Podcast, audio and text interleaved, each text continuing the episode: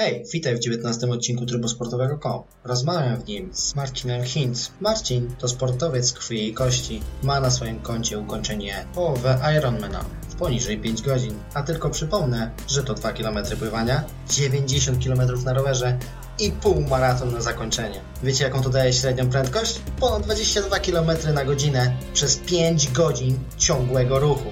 Tym odcinku usłyszysz, jak Marcin stał się triatlonistą pomimo początkowego strachu przed wodą, jak należy prawidłowo zacząć uprawiać tę dyscyplinę sportu, w co warto zainwestować, a na co szkoda wydawać pieniądze, jak wyglądają zawody, jakie dystanse się z nimi wiążą i przewidziany czas ukończenia. A na koniec Marcin podzieli się kilkoma poradami, które mogą nieźle pomóc na trasie triatlonu. A teraz czas włączyć tryb sportowy.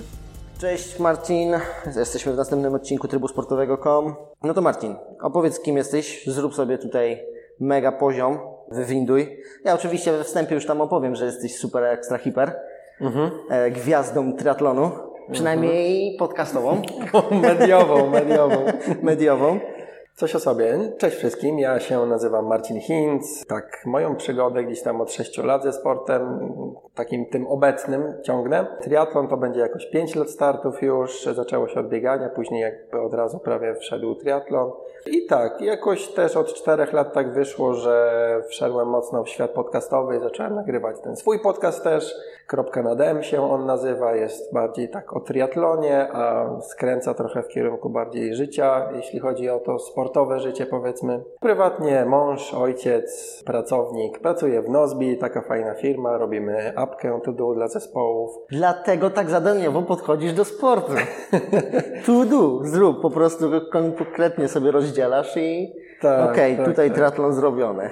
Znaczy, z niektórymi rzeczami faktycznie tak mam, jeśli, jeśli miałbym być szczery, że na przykład góry. Ja tam niespecjalnie lubię chodzić po górach, że ta wędrówka, taka tułaczka jakoś, to, do mnie to zupełnie nie trafia, aczkolwiek widok na przykład okej. I tak jak sobie pomyślałem, że kiedyś, czy chciałbym pójść w góry, tak? Ktoś mi powiedział, mówię, dobra, idziemy na ten szczyt, tak? Bo Właśnie to jest jakiś tam cel do zrobienia. No ale wracając do mnie, to, to, to tak. Pracuję w Nozbi, pracujemy z domu, więc jakby jest tyle fajnie, że można się dostosować. Dzisiaj też jakby nagrywamy tutaj w Pomorskim Parku Naukowo-Technologicznym w Gdyni, gdzie sobie raz w tygodniu do kołorka chodzę, żeby też trochę się odchamić i nie siedzieć ca- cały czas samemu w domu, ale no tak wygląda moja praca. Freelancersko też składam podcasty, montuję audio, wideo, takie rzeczy i to chyba tyle o mnie. A jeśli chodzi o ten sport, no to tak, ciągnę i tak naprawdę dwa lata, e, pomijając ostatnie, nie wiem, 6-12 miesięcy, to dwa lata wcześniej tak dosyć mocno starałem się poprawić swój, swoje wyniki, swój poziom, ale od roku gdzieś tam to trochę bardziej kuleje, można powiedzieć, aczkolwiek no też jakby porównuję to na zasadzie kontrastu, tak, czyli jeśli kiedyś było, nie wiem, 12 godzin treningu, a teraz jest 6 czy 8, to to, to może być mało, a, a jednak pewnie dla kogoś, kto biega 3 razy w tygodniu, to będzie dużo, więc No właśnie, to jest taka kwestia, że jak zobaczysz na profesjonalistów, to oni trenują po 14 godzin tygodniowo i dla zwykłego śmiertelnika to jest po prostu coś nie do zrobienia. Nie masz tyle czasu po pracy, dla rodziny i tak dalej, więc są różne inne zadania. No i też po prostu ciężko jest tyle godzin być w ruchu. Więc jak zmniejszyłeś tą ilość treningu, to zmniejszyłeś też dystans, w którym startujesz, czy dalej jednak pełny Ironman? Pełnego ja w ogóle nigdy nie robiłem. A, nie robiłeś. Tak, y, śmiesznie, bo ja odsuwam ten start y, co, co roku, gdzieś tak o dwa lata w przód się śmieję. Natomiast w zeszłym roku bardzo mocno zmęczyło mnie psychicznie, bo stwierdziłem, że chcę przyspieszyć właśnie i zacząć robić krótsze dystanse. Bo robiłem połówki tam 2-3 lata. Z jakimi wynikami? Życiówkę mam 4,55 z Gdyni. No to jest już dosyć No. szybko.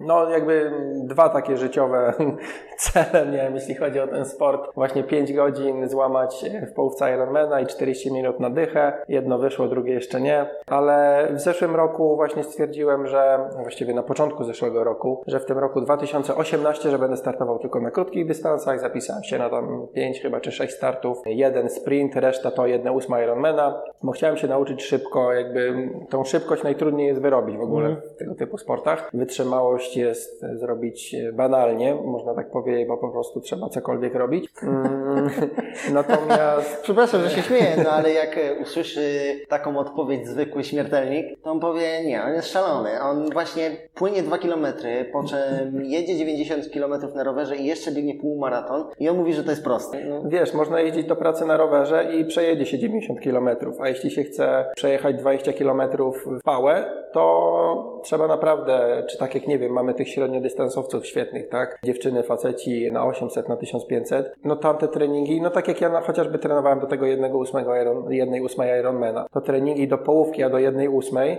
no to do, te do jednej ósmej właśnie one, uznaję, że one w, y, spowodowały, że przestałem się starać, jeśli chodzi o te treningi, bo po prostu każde wyjście to było takie, że Jezus, no przecież znowu będzie tak ciężko, znowu wiesz, do odcięcia i tak dalej że intensywność jest naprawdę, dla mnie była zabójcza i mimo, że to wszystko dało się zrobić, tak, tylko rzucałem sobie jakiś taki bagaż psychiczny dodatkowy przed wyjściem na trening, że znowu będzie taka jednostka do zrealizowania, więc naprawdę szacun dla tych, którzy robią krótkie dystanse, a nie długie, a czy pomijając jakieś tam ultra długie, tak, bo tam mhm. jest ból innego rodzaju, ale no, krótkie dystanse to nie jest to, że jest, jak ktoś debiutuje i po prostu, żeby ukończyć, spoko, to jest ok. Natomiast jeśli jak ktoś chce robić wyniki, to to wcale nie jest łatwe. No właśnie, no właśnie, bo to trzeba wytłumaczyć słuchaczom, że w triatlonie nie tylko dystans ma znaczenie, ale też twoje tempo. No i jak masz jedną ósmą się kończy w ile? W...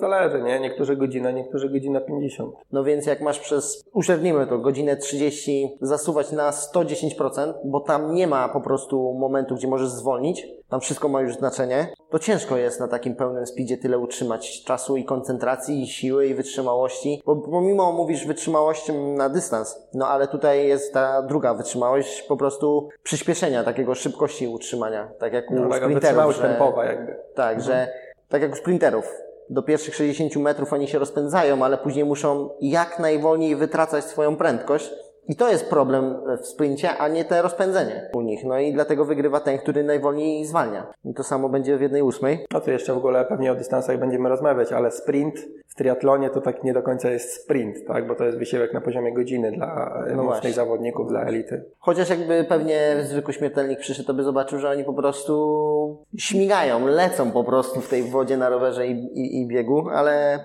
właśnie, jak już mówimy o tym triatlonie, to Dlaczego triatlon? I jeszcze wrócę do tego, że powiedziałeś 6 lat ćwiczysz, 5 lat startujesz, czyli że pierwszy rok sobie nie startowałeś, tak? Po prostu ćwiczyłeś do startu, żeby się przygotować. Trochę inaczej. Chyba 7 lat właściwie biegam. Czyli na początku się to zaczęło taki standardowy case, że tam wiesz, waga i tak dalej, że chciałoby się trochę mniej, więc zacząłem biegać. I tak to się zaczęło i jakby dość szybko stwierdziłem, że jakby byłem na tyle świadomy, że kurczę, że na przykład nie chce mi się wyjść, czy nie chce mi się iść biegać, bo pogoda, bo cokolwiek, ale idę i że to nie jest taka mega walka ze sobą, tylko że jakby w miarę łatwo mi przychodziło to, żeby robić coś niewygodnego dla siebie. I tak sobie pomyślałem, no był taki przebłysk, przebłysk świadomości. Znaczy, że... te zdanie brzmi troszeczkę masochistycznie. Możliwe, ale kurczę, no czasami tak jest, że no, nadajemy sobie, znaczy, że zdobywamy taki pęd, że po prostu lecimy do przodu, nie? Że mhm. pewne rzeczy tak, przychodzą nam łatwiej. Nie wiem, może jakiś biorytm czy coś był, był pozytywny pozytywny. Wtedy właśnie sobie pomyślałem, że kurczę, dobra, jeśli to tak idzie, to znajdę sobie coś trudniejszego, co zawsze chciałem zrobić. No i zawsze chciałem się nauczyć, powiedzmy, że w miarę sprawnie pływać, bo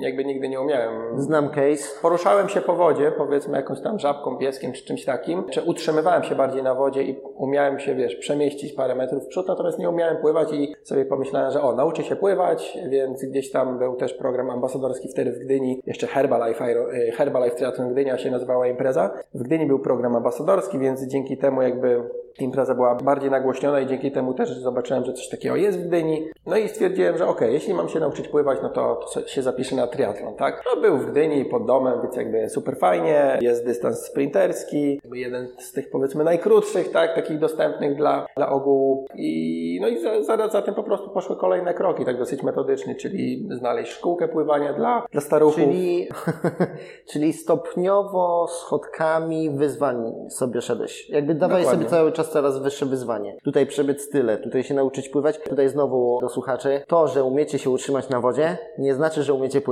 To jest dwa różne światy i to, co ja kiedyś pływałem, to nawet nie miało literki K, w nazwie nie powinno mieć, a to, co teraz płynę, to się nazywa faktycznie już kraul. To jest konkretne oddychanie, konkretne ruchy technicznie, dupa u góry, to ważne, nogi sztywno, można by było powiedzieć, bo z uda pchasz, a nie pedałujesz, jak na rowerze. No jest tego dużo, więc tak, zgadzam się. Nauczyć się pływać poprawnie i nazwać to kraulem, to jest wyzwanie. No, no, no, dokładnie. No u mnie w ogóle z tym pływaniem jest, była i jest cały czas wielka przygoda.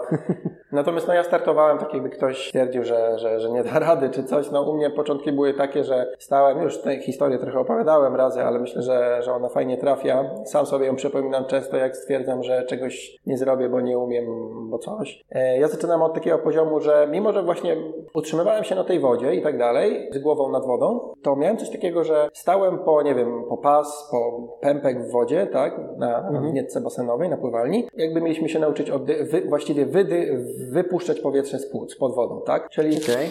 nabieraliśmy powietrze, zginaliśmy się w biodrze, żeby wsadzić tę głowę pod wodę, tak? I wypuszczać powietrze. No i ja jak się zginałem, mimo że jakby no, miałem dno, czułem, bo stałem na nim, tak? Ja jak wkładałem głowę pod wodę i wypuszczałem powietrze, to miałem panikę, że ja tego powietrza od razu nie mogę nabrać. Czyli, że miałem tylko Jasne, wypuścić jasne. powietrze i wiedziałem, że nie mogę oddychać, tak? Mimo, że mogłem się wyprostować, ale miałem to uczucie paniki, tak? Później jakieś strzałki proste po prostu, żeby się odbić od, od ścianki, tak? I po prostu płynąć podryfować do przodu z rękoma z przodu. No to dla mnie to w ogóle było, wiesz, hiper trudne do zrobienia, bo ja mam głowę pod wodą. Więc po przejściu takich psychicznych aspektów uczyłem się, uczyłem się gdzieś tam z tą deską pływać i tak dalej, więc również to można gdzieś tam przezwyciężyć, tak? I zupełnie jakby od zera tak naprawdę uczyć się wieku. Wtedy byłem tam, nie wiem, przed 30, 29, coś takiego miałem. I No i można Też miałeś taką granicę, tak? Sobie wyznaczyłeś, że a do granicy jakiegoś tam wieku. Nie, zupełnie nie, nie? wiekowo, Okej. wiekowo na to nie patrzę. Tak po prostu wyszło, że no, że wtedy po prostu zacząłem się Okej, uczyć. chciałem Ci zadać pytanie, dlaczego triatlon, ale w sumie już wytłumaczyłeś, bo to po prostu były schodki wyzwań, które sobie nadawałeś i to taki dosyć standardowy case, że ktoś tak, sobie tak. chce się wzmacniać, więc musi robić coraz cięższe wyzwania własnemu ciału, ale też i psychice stawiać, więc Tylko z tymi wyzwaniami też tak było, że jakby na początku, mówię, był ten triatlon, ten sprint, tak, a później też jak nie chciałem za bardzo iść w te długie dystanse, to myślę, że mniejsza część jednak ludzi robi w ten sposób, że daje sobie takie wyzwanie, że okej, czyli na danym dystansie, na danej imprezie zrobię jakiś tam wynik, tak. Bardziej ludzie idą, tak mi się wydaje, patrząc przynajmniej na grupie moich znajomych, że bardziej idą, że jedną ósmą zaliczyłem, tak, zrobię jedną czwartą. Po, pościgałem się rok na jednej czwartej, zrobię połówkę, zrobię połówkę, to nie, że chcą tam, nie wiem, teraz w tej jednej czwartej czy połówce zrobić jakiś czas, czy na jakimś tam, jakimkolwiek innym dystansie, tylko tak jak jest ten maraton w bieganiu, Tak, tak, tak, że tak. jak najszybciej do maratonu, a później właściwie już nie ma celów. To ja miałem inaczej, tak, że jednak chciałem polepszać się na dystansach, które znam. No dopóki tę szybkość powiedzmy, że no już pewnie nie można do końca kształtować w tym wieku, ale no startując z mojego poziomu wiem, że jeszcze można dużo szybciej biegać. Znaczy, no, no tam mamy dużo tych grup, nazwijmy to bardzo starych już zawodników i naprawdę dają radę, więc jeszcze taki stary nie jesteś, więc chyba Nie, nie, tak nie, nie ma dlatego takiej mówię, tragedii. no zależy jaki, jaki poziom. Osoby, które gdzieś tam są starsze i bardzo dobrze sobie radzą, no to jednak często gęsto miały jakieś zaszłości, że tak powiem, za dziecka, jeśli chodzi o sport. No ja zawsze byłem aktywny, mniej lub bardziej, więc też tam nie mogę narzekać, ale no na pewno ściany, ściany gdzieś tam przede mną nie ma, tylko kwestia postarania się o wynik. Dobra, to czy właśnie triatlon coś zmienił w Twoim życiu? Jakoś na Ciebie tak wpłynął? Bo mówisz, że no, przełamywałeś te bariery, więc rozumiem, że mentalnie sobie sam uświadomiłeś, że jesteś zdolny na przykład do jakiegoś tam wyzwania, żeby sprostać temu. Na pewno, kurczę, wydaje mi się w ogóle sport zarówno dziecko kształtuje, jak i tego dorosłego, że, że jednak uczy nas. Triatlon akurat jest takim sportem, gdzie sporo rzeczy trzeba tak logistycznie pogodzić, że nawet jak e, chcemy trenować sobie niewiele, co dla kogo jest niewiele znowu tak, ale nawet jeśli nie chcemy jakoś mega mocno w to wchodzić, no to fajnie by było, nie wiem, jeśli ktoś biega trzy razy w tygodniu, to sobie zmniejszy do dwóch biegów w tygodniu, ale jak jeszcze wsadzi dwa pływania i dwa rowery, to nagle się robi sześć jednostek, a robił trzy, więc dwa razy więcej. Więc kwestia jest taka, jeśli coś we mnie się zmieniło, to na pewno ta logistyka taka życiowa, powiedzmy, żeby na wszystko nadal mieć czas i nie wiem, No teraz- właśnie, właśnie, po- poruszyłeś ten temat, ja chciałem go też zadać. Jak połączyć trenowanie triatlonu, które zawsze ma dużo jednostek? Nieważne kto jak zaczyna trenować triatlon, zawsze uzna, że to jest już dużo, a tam jeszcze dzieci, rodzina, praca. Znaczy, ja się przestałem okłamywać od roku i generalnie odpowiedź jest jedna. Jedno jest kosztem drugiego i nie ma innej odpowiedzi, chociaż możemy sobie mówić, że na przykład jedziemy rano do pracy, tak? No i wychodzimy półtorej godziny wcześniej, bo w drodze do pracy mamy basen. No i wiesz, właściwie rodzina rano śpi, tam nie wiem, czy śniadanie ktoś, coś tam No nie jeszcze będziecie możesz na to jakoś śniadaniu. wytłumaczyć. Można sobie to, i właśnie, i to jest to wytłumaczanie sobie, tak? Ale jak usłyszysz po trzech latach treningu, że na przykład od żony, że słuchaj, ale ja lubiłam się budzić obok ciebie. A ty sobie myślisz, ale to jest 5 sekund pobudka, no to dla tych 5 sekund mam być? No właśnie tu nie o to chodzi, że to jest te 5 sekund, nie? Tylko to jest jakby cała zmiana takiego nastawienia życiowego, więc mówię, można się okłamywać, czy, znaczy okłamywać, no kłamanie to jest takie brzydkie słowo, tak? Takie nastawienie jest negatywne. No, no kwestia priorytetów. Można w inny sposób robić, że na przykład, nie wiem, ten commuting cały do jazdy do pracy, można przesiąść się na rower, jeśli ktoś się nie przesiadł, tak? Niektórzy biegają do pracy naście kilometrów, ale to też kwestia sprzętu, jaki się ma w pracy, tak, żeby można się było wykąpać i tak dalej. Można zrezygnować z jakichś, nie wiem, filmów, seriali, można zrezygnować, u mnie to się bardzo odbiło i ubolewam nad tym, nad życiem towarzyskim ze znajomymi, nie ma tego, tak, i teraz jakby z powrotem staram się, poświęcam temu czas, żeby, żeby do tego wrócić, tak, żeby odnowić relacje ze znajomymi, więc tak brzmi to brutalnie, ale trzeba z czegoś zrezygnować. I jeśli dużo czasu na przykład obecnie poświęcamy na jakąś pasję, że nie wiem, siedzimy tak czy inaczej 4 godziny w jakimś warsztacie na przykład, tak, i sobie strugamy coś, to jakby możemy znowu coś poświęcić, coś co lubimy, ale no coś poświęcić. Jeśli dużo czasu spędzamy i nie wiem, scrollujemy Facebooka, no to, to możemy poświęcić to i tutaj akurat pewnie nie stracimy najwięcej. Chyba, że to jest nasza jedyna opcja na, na tych znajomych, na socjalizowanie się, tak, ale trzeba znaleźć jakby popatrzeć, co mam, co w ciągu dnia, co w ciągu tygodnia, co w ciągu miesiąca robimy i, i zdecydować się na to, co gdzieś tam Co wyciąć, e, po co prostu poleci, dla tak? sportu. Aczkolwiek no na pewno tutaj też myślę, że wie, z wieloma zawodnikami, tymi, którzy dużo trenują, można porozmawiać sobie i każdy ma jakieś tam patenty, jakby ktoś tak faktycznie spojrzał, jak co robi, kiedy w ciągu dnia, to fajne tipy można po prostu wyłożyć. Właśnie, z wieloma sportowcami z tej dziedziny rozmawiałeś, więc znasz jakieś takie triki, patenty, które mogą jakoś to optymalizować w jakiśkolwiek sposób. No właśnie to jest coś takiego, że nie wiem, dziecko twoje chodzi na szkółkę pływacką, no to ty od razu wiesz, jeśli jest opcja, wchodzisz na tor obok, tak? Jeśli, nie wiem, zawoziłem dzieciaka na szkołę muzyczną na półtorej, dwie godziny, bo tam było kilka zajęć pod rząd, to jechaliśmy na rowerach i ja jakby już będąc na tym rowerze, cisnąłem sobie trening, wracałem po niego i jakby wiesz, dobry tata przyjechał z synem, zabrał syna ze szkoły na rowerze w ogóle super zdrowo, tak? Na mnie, no oczywiście w tym czasie mógłbym być w domu na przykład i tam, nie wiem, coś dokończyć z pracą, coś sprzątnąć, nie wiem, z drugim synem pogadać. Pojechałem na trening, ale znowu to jest jednak, z jednej strony tłumaczymy się, ale z drugiej strony to jest takie prowadzenie się w tym sporcie z jak najmniejszymi kosztami rodzinnymi, tak bym to nazwał. Aczkolwiek mówię, warto czasami sobie stanąć obok i pomyśleć, czy my sobie to po prostu tłumaczymy, czy faktycznie gdzieś tam możemy sobie na to pozwolić. Ciekawymi przykładami jest tutaj są szkoleniowcy, czy ludzie, którzy pracują na statkach i są znani w tym naszym świadku polskim Właśnie, triatlonowym. yy, kojarzę odcinek z kapitanem, pilotem, El Capitano, tak, Tak. Emil Wedarty. No on też prowadzi który elcapitano.pl. biegał na statku. A tak? to jest jeszcze Darek Drapela, to inny, inny przypadek, akurat dużo starszy facet i no to jest właśnie ta, ta zawziętość. Jeśli chodzi o to, czego sport może uczyć, to takiej zawziętości, że jeśli masz, nie wiem, coś do zrobienia, tak, i nie masz warunków do tego, no to jedna osoba rozłoży ręce tak i powie, że no jutro, albo właściwie nigdy, bo jutro jest co innego do zrobienia. A, bo pogoda jest Więc zła, po prostu pomijam, tak, no a tutaj wiesz, gość ma 50 metrów mostku do biegania i biega I na napierdziela. 50-metrowy po prostu wahadle tam i z powrotem i robi tam, wiesz, 18 kilometrów. No wiadomo, że nie zrobi tam sprintów czy coś, bo jak się rozpędzi, to wypadnie za burtę, tak? Jasne. Ale, ale może sobie je coś tam poruszać, nie? No, no ludzi kombinują, szkoleniowcy typu, czy tam ludzie, nie wiem, jak Maciek Dowbor, tak? Gdzie, wiesz, jeździ tu, tam, czy jak nasz mistrz świata w Age Group z Hawaii, Hawajów, sprzed roku czy, czy dwóch, Marcin Konieczny, no to też, kurczę, jak ktoś jest szkoleniowcem i, wiesz, wozi w samochodzie trenażer, no bo nie, nie zawsze jest Jak to i, i, i rower, tak, i wiesz, pakuje się do hotelu, gdzieś tam wieczorem robi trening rowerowy, czy idzie biegać i na następny dzień prowadzi, rano jeszcze robi, nie wiem, idzie gdzieś, szuka jakiejś pływalni, robi speech, tak, jako że jest coachem i później znowu wieczorem gdzieś tam jedzie, w trasie robi bieganie, wiesz, jakieś takie kosmiczne rzeczy, ale to jest kwestia tego, że, tak jak mówiłem na początku, takiego dostania pędu, że tak żyjesz, kwestia nawyku, tak jak, nie wiem, rano, nie wiem, wstajesz o jakiejś tam porze, może i robi się jajecznicę zamiast wzięcia suchej bułki w drogę do pracy, Jasne. a później to się staje naturalne i, i w tych nawykach to jest fajne to, że nie jest dla ciebie później takim bagażem psychicznym, że ja znowu muszę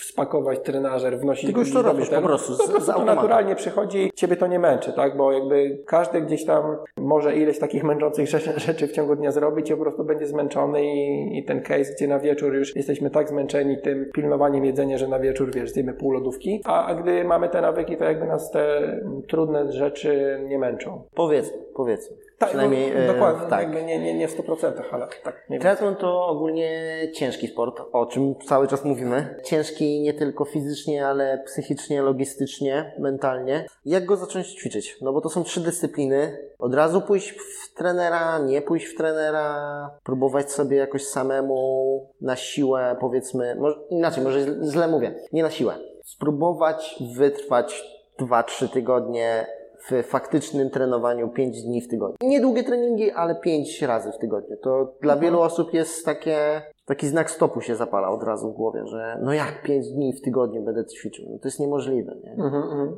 No tak, bo tu w ogóle indywidualny case, bo wiesz, ktoś na przykład umie pływać, super, bo pływał, nie wiem, tam za dzieciaka, teraz pracuje z dojazdami 12 godzin dziennie. Inna osoba pracuje, wiesz, 6 godzin dziennie z domu i, ale za to ma dwie lewe ręce do wszystkiego, więc są zupełnie różne case'y, jak rozpoczynać. Jeśli chodzi o trenera, ja w ogóle jestem takim zwolennikiem, że na tyle, na ile wiedzy przez te trochę lat zebrałem i rozmawiałem z ludźmi, że no wielu rzeczy można się po prostu pozbyć, wielu problemów, jeśli się ktoś nas prowadzi. Mhm. Czy Na to w przykład? bieganiu, czy to w triatlonie, czy, czy, czy w ogóle w jakimkolwiek sporcie. Więc fajnie jest mieć kogoś, kto na nas spojrzy, czy nawet, bo tutaj trener, to zaraz pieniądze i tak dalej, że triatlon jest drogi. No ale można też do jakichś grup po prostu biegowych się dołączyć, gdzie po prostu są ludzie, którzy to robią, czy kolarskich, pływackich. No z pływaniem tak czy inaczej zawsze się płaci, no bo No tak, bo musisz chociaż za basen wejście na basen i tak dalej, nie? Ale ja myślę, że lepiej wchodzić w ten sport z kimś i być ciekawskim, czyli dlaczego tak, a nie inaczej, co zrobić, żeby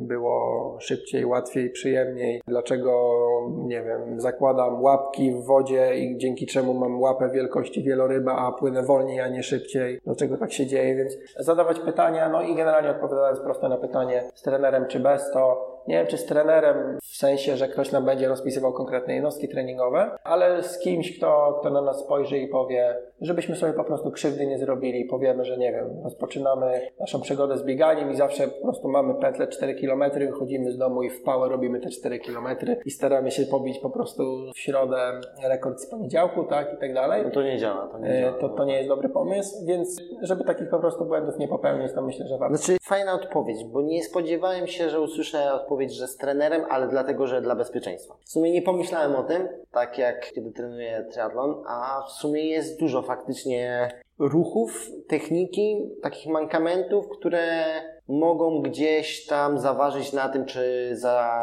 trzy tygodnie nie będziesz miał skręconej kostki, bo na przykład cały czas źle stawiasz stopę przy biegu, albo nie wiem, będziesz miał ból pleców czy kolan, bo na rowerze masz złą postawę w ogóle. Nie pomyślałem o tym, a faktycznie jest z tego dużo. No każdy też jakieś tam ma swoje uwarunkowanie i każdy inaczej będzie biegał i będzie to dla niego wygodne i pewnie bezpieczne. Natomiast no ja też ostatni czas zobaczyłem, że kilka lat treningu i powiedzmy, że wytrzymałościowo jestem sprawny, tak, ale jeśli chodzi o to, że na rowerze i na bieganiu tak naprawdę no, poruszamy nogami w jednej płaszczyźnie i ten ruch nie potrzeba nie wiadomo jakiego wysuwania kolana do przodu czy, czy zarzucania pięty do tyłu podczas biegu, więc nie potrzebujemy wielkiego zakresu ruchu do tych sportów i tak naprawdę no, z człowieka robi się drewno, że jest, uważa, że jest super sprawny, a później ma przeskoczyć przez płotek, czy pójdzie na jakieś te biegi OCR typu Adventure, jakieś tam Run Magedony i tak dalej i okazuje się, że wie, że jest problem, żeby przeskoczyć przez gałąź jakąś tam, czy coś Jasne, takiego, nie? jasne. Więc sportu pośledza tego typu, więc też warto, jeśli ktoś chciałby, mówię, zasięgnąć jakiejś takiej opieki trenerskiej, czy coś takiego, to też warto spojrzeć na coś takiego, że, że nie tylko wynik, ale takie ogólne zdrowie. A ogólne zdrowie przy okazji też prowadzi do lepszego wyniku, czyli nie chociażby wizyty na siłowni. Jeszcze odpowiadając na drugą część Twojego pytania, czyli, że teraz nie wiem, ktoś robi trzy treningi w tygodniu, nagle ma pięć, to u mnie tak było, że też żona, żona się ze mnie śmieje trochę, że zaczynało się od tego, że właśnie wiesz, dwa razy w tygodniu poszedłem biegać, nie, później trzy, cztery, siedem, osiem, dwanaście.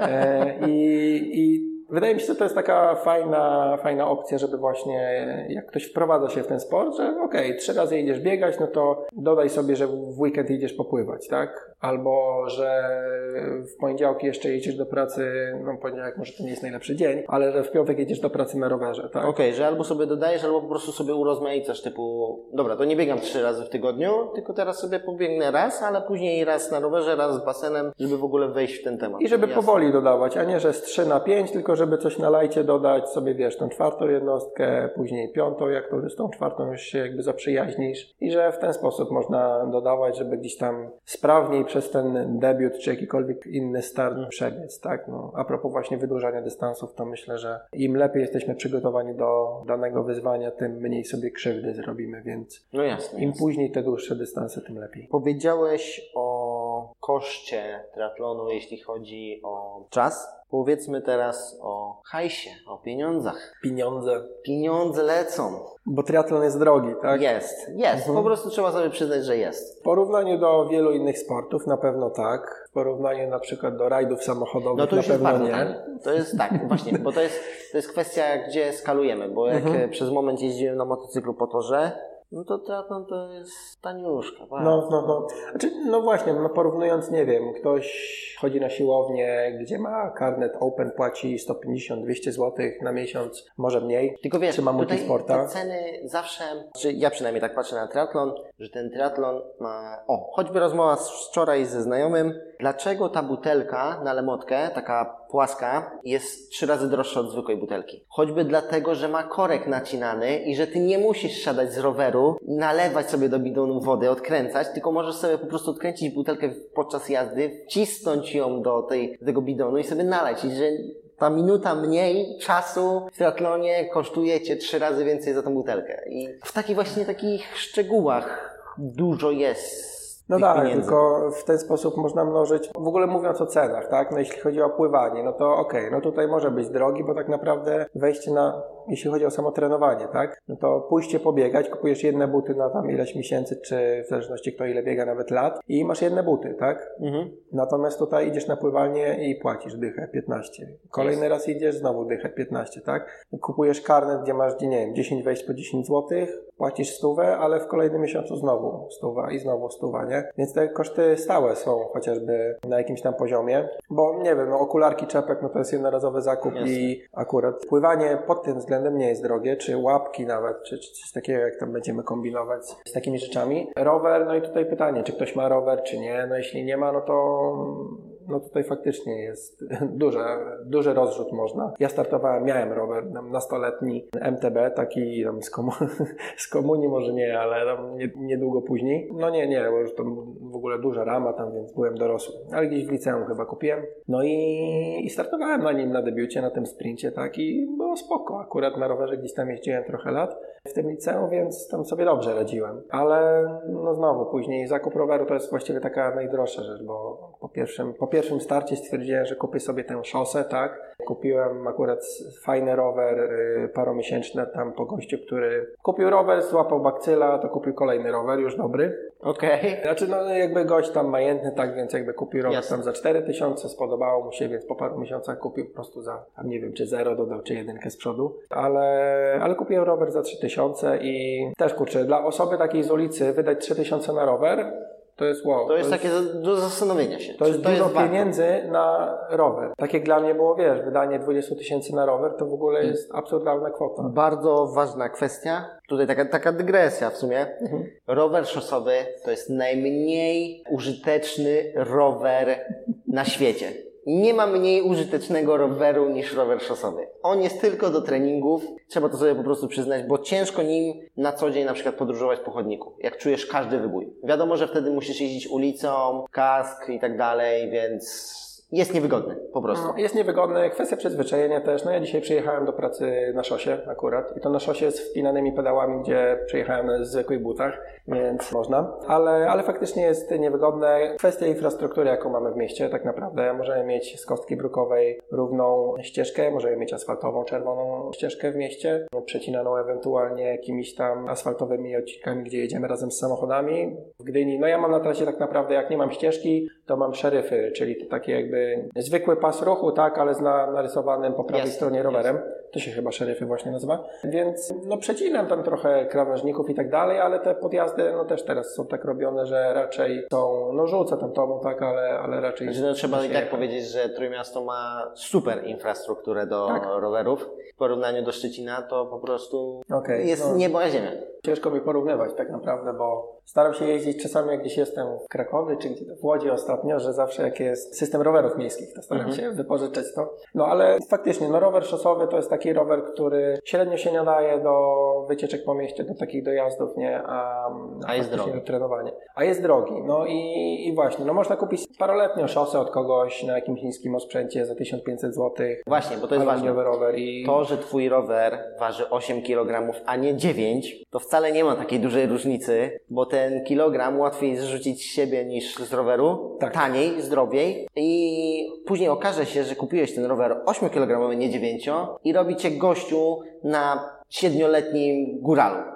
Tak, jakby spętnie jedzie. Ja teraz właśnie się y, już niedługo, właściwie jutro, jak nagrywamy ten odcinek, się przekonam, bo kupiłem wreszcie po, po pięciu latach startu rower czasowy. O. Tak, że tam Mhm. no, wydałem właśnie to zero więcej, ale z kolei przestałem trenować tak intensywnie, Więc się wynormuje.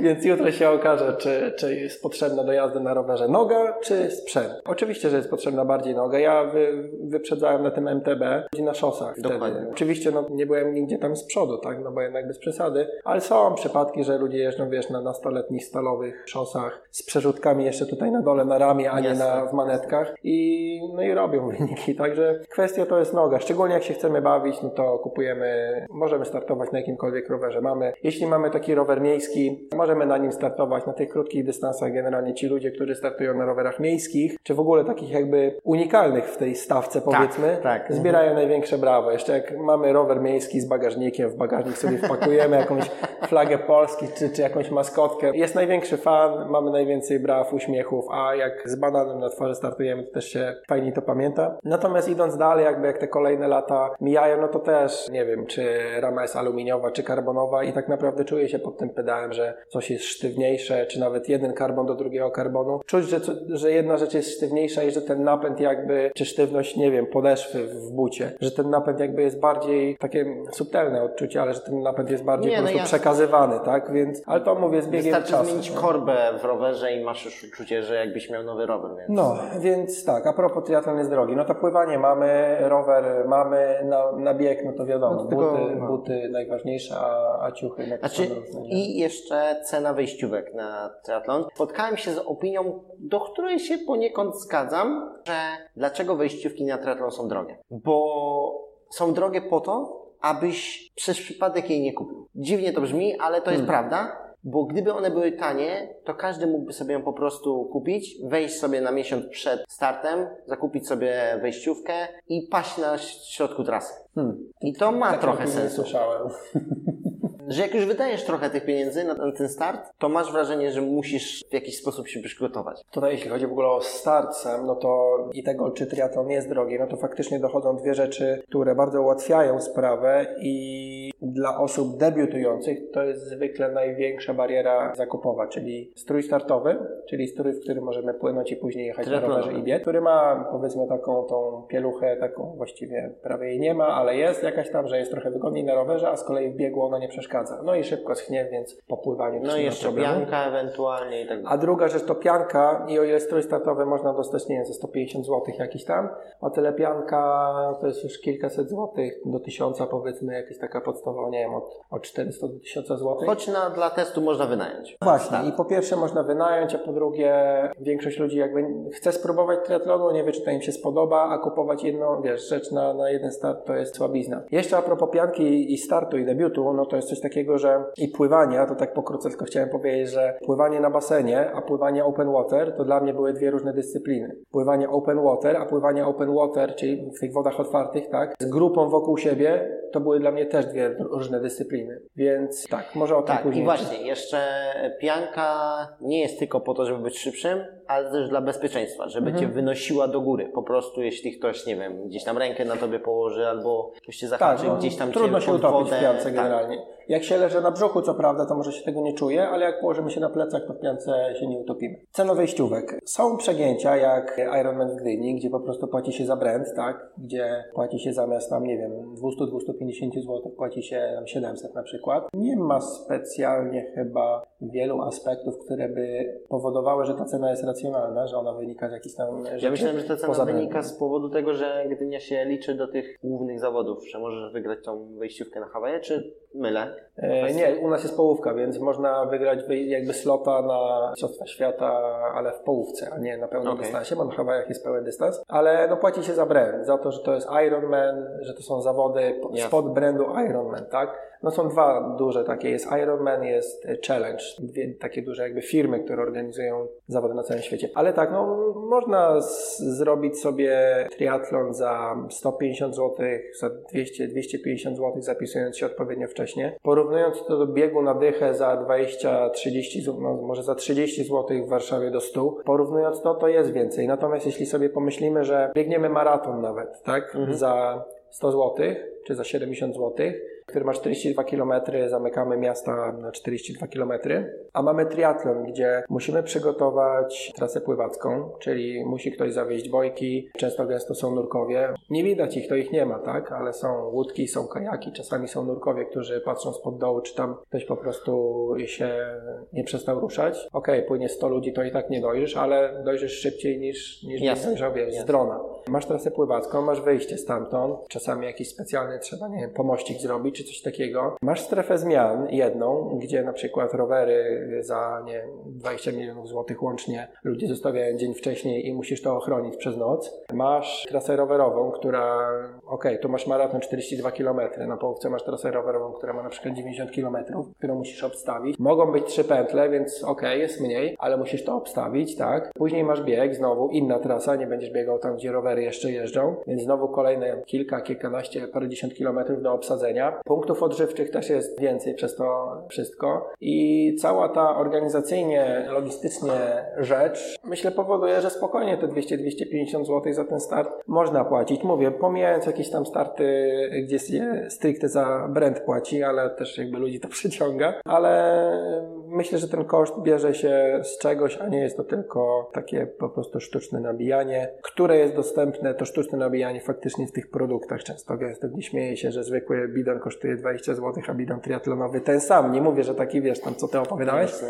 że kosztuje 50, ale no jest trochę takie nabijanie kabzy, szczególnie tutaj, nie wiem czy u nas w Polsce, czy w Europie Środkowej, ale szczególnie tutaj, gdzie się bardzo duża moda na ten triatlon zrobiła, gdzie dużo nowych ludzi przychodzi, bo na przykład w Stanach też, jak kupiłem teraz rower Treka, tak, i Trek Mhm. e, powiedział, że przez kolejne lata nie będzie na przykład hamulców tarczowych ich rowerze czasowym, bo po prostu Trek jest ze Stanów, a w Stanach już ten triatlon jest nasycony i właściwie liczba uczestników, nie wiem czy jest stała, czy się zmniejsza, ale jakby nie będą inwestowali w technologię roweru czasowego, jeśli u nich ten rynek już nie jest taki chłonny. No w sumie racja jest. Okej, powiedziałeś o koszcie, tylko czy ten koszt się przekłada na wynik? Czy sprzęt ma znaczenie? Znowu, przekładając to na trzy dyscypliny. Pływanie. W pływaniu tak naprawdę okularki pianka, tak? Mamy, jeśli chodzi o dostępny sprzęt. Okularki, czy kupimy okularki za 30 zł, czy kupimy za 200 zł, jakieś topowe tak naprawdę. Dla jednych to będzie miało znaczenie, dla innych nie. Drogie okularki mogą na przykład być takie, że przyciemniają się gdy jest słońce, więc jeśli płyniemy pod słońce, no to nam się przyciemnią, nie będzie nam oślepiać, tak? To jest ważne, bo jeśli mamy, nie wiem, jedną dwudziestą sekundę, gdy wychylamy głowę do przodu, żeby spojrzeć, czy płyniemy w ogóle w odpowiednim kierunku i nas słońce nie oślepia, to akurat się przydaje, tak? Więc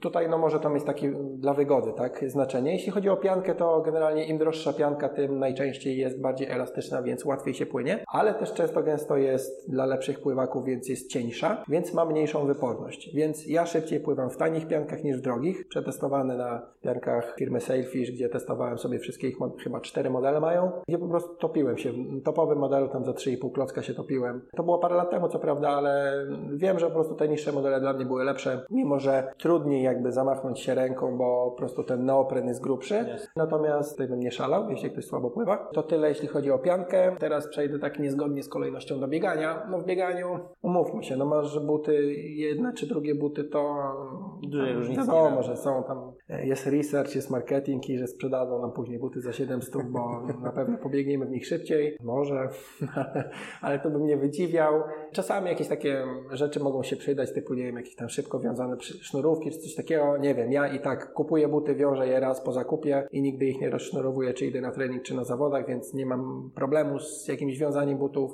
Są buty, nie wiem, triatlonowe, tak, które, których wygodniej się niby biega bez skarpetki. Nie testowałem, więc się nie wypowiem, ale, ale bieganie bez skarpetek, szczególnie na dystansie powyżej 5-10 km jest ogólnie niefajne, raczej tak czy inaczej. A założenie skarpetek znowu, które trwa tam, nie wiem, 10 sekund, no umówmy się, na dystansie, gdzie, który robisz w 6 godzin, nie ma to wielkiego znaczenia. Znaczy, no, może to mieć znaczenie, jak tam, nie wiem, o 5 sekund się spóźnisz za kolegą, z którym rywalizujesz, ale generalnie nie ma znaczenia. E, Więc jeśli chodzi- o bieganie, to nie. Jeśli chodzi o pływanie, to może mieć wręcz odwrotne, szczególnie jeśli chodzi o piankę, odwrotny skutek. Jeśli chodzi o rower, to tutaj sprawa ma się inaczej. Tutaj faktycznie sprzęt ma znaczenie, ale w jakimś tam ograniczonym trybie, stopniu. Jeśli mamy tę szosę z lemontką, To faktycznie już ten- różnica w pozycji, przynajmniej nie wiem, według mnie tak jest, że okej, rower MTB, a rower szosowy, na którym masz w ogóle inną pozycję, bardziej aerodynamiczną, dając tą samą siłę, jedziesz szybciej. Rower szosowy jest sztywniejszy, no wiele rzeczy tam powoduje, że jedziemy szybciej, nie? E, No ale jeśli mamy ten rower szosowy, już jakby to, mówię, mówimy o tym poziomie, gdzie ktoś nie chce nie wiadomo jakich pieniędzy Tak, mówimy o amatorce. To pierwsze, kupujemy rower, nie wiem, za 1000, za 2, za 3, za 5 i pierwsza rzecz, która nam najwięcej da tak naprawdę, jeśli chodzi o szybsze jazda, szybszą jazdę, to jest ta dostawka czasowa, ta, ta lemontka to się nazywa, czyli coś takiego, że kładziemy się na kierownicę po prostu łokciami, a z przodu mamy wystające dwa druty i jakby jako, że my jesteśmy głównym powodem, dla którego e, rower hamuje, czyli ten opór aerodynamiczny to jesteśmy my, w, no, nie w 90% a nie rower, no to jak my się po prostu położymy na tej kierownicy, to nagle głowa zjeżdża, nie wiem, 15 cm w dół i stwarzamy o wiele mniejszy opór aerodynamiczny, więc to najwięcej daje. Wszelkie inne rzeczy, które zamiast, nie wiem, jeśli lemontkę kupimy jakąś tanią za 200 zł, wszelkie inne rzeczy na rowerze, które nam pomogą, dają mniej niż lemontka i są dużo droższe, czyli jakieś kaski czasowe, jakieś tam, nie wiem, stroje super. Zresztą, tak wspomniałeś o kasku, to tylko taka dygresja. W kasku czasowym też jest ciepło, więc on się nie nadaje zbytnio do triatlonu, bo nie ma wentylacji, więc Znaczy, też, no to kwestia też trzeba wygody. myśleć, czy ten zakup ma sens w ogóle danej drogiej rzeczy, czy w ogóle my wykorzystamy ją, bo nie jest sztuką zapłacić za coś dużo, tylko sztuką jest wykorzystać to w odpowiedni sposób. Dokładnie, no i tu w ogóle wchodzimy w rzeczy, które używamy już tylko i wyłącznie właściwie na zawodach, tak? Czyli to jest kask, w którym się nie trenuje. Są ludzie, którzy na przykład, no nie wiem, są jakieś super gorące zawody i startują i tak w zwykłym czasowym kasku, a nie w tym czasowym, bo po prostu jest to kwestia wygody, czy wiedzą, że po prostu w kasku czasowym, nie wiem, zyskają na aerodynamice, ale tak się zapocą, tyle wody Jasne. jakby dodatkowo wypocą, której organizm nie jest w stanie przyjąć w danej jednostce czasu, że wyjdzie im później na biegu to in minus. Więc tak, no później mo- można inwestować tam kask, koła, koła są w ogóle absurdalnie drogie, Tak. e, czy ten rower czasowy, tak, więc no mówię, to już kwestia portfela i im dalej jakby idziemy, tym te zyski są mniejsze, a płacimy coraz więcej. Więc teraz przejdziemy do pytania w sumie związanego z tym, ze sprzętem, ale odwrotnie, czyli od strony człowieka. Jak duży wpływ na zawody ma właśnie kondycja, siła, szybkość zawodnika i technika, co jest ważne. Pełen wpływ. Że to, wydaje mi się, że to jest dużo ważniejsze niż po prostu ten sprzęt, bo Tak, jak najbardziej. Jakby, no to już parę razy mówiliśmy, że na tym stalowym, starym rowerze można pojechać szybciej, nie? Czy na MTB niż, niż szosowcy i tak dalej. No, też nie chciałbym takiego toksycznego klimatu tu wprowadzać, jak to, wiesz, ludzie na szosach się chwalą, że wyprzedzili tych na czasówkach za 20 tysięcy i że, że są tacy źli. No bo niech każdy jeździ na tym, co ma, tak? No jeśli ktoś, jest to rower triatlonowy, więc jak startuję w triatlonie, no to idę do sklepu, proszę o rower triatlonowy, płacę tam tyle, ile mi powiedzą, że płacę. Jak mnie to nie boli, no to to okej. to czemu mam na tym nie startować? Dokładnie. Tak, to jest rower dostosowany. Tyle, że no. ważne jest to, że no i tak ta noga musi dać. Tak, To więc, nie ma e, innej opcji na to. Po prostu trening musi być, No. bo nikt inny tego za ciebie nie zrobi. Sprzęt tego nie zrobi. Dokładnie, więc o ile na rowerze i w bieganiu jest ta faktycznie pikawka i, i, i siła ważna, o tyle w pływaniu to tam różnie. No, Ja to w ogóle się, ja się na pływaniu nie znam. No ale w pływaniu wiadomo jest e, technika mocno, jednak jest nacisk na coś takiego niż na czystą siłę. Mhm. Że wiesz, mój syn, który jest chucherkiem, który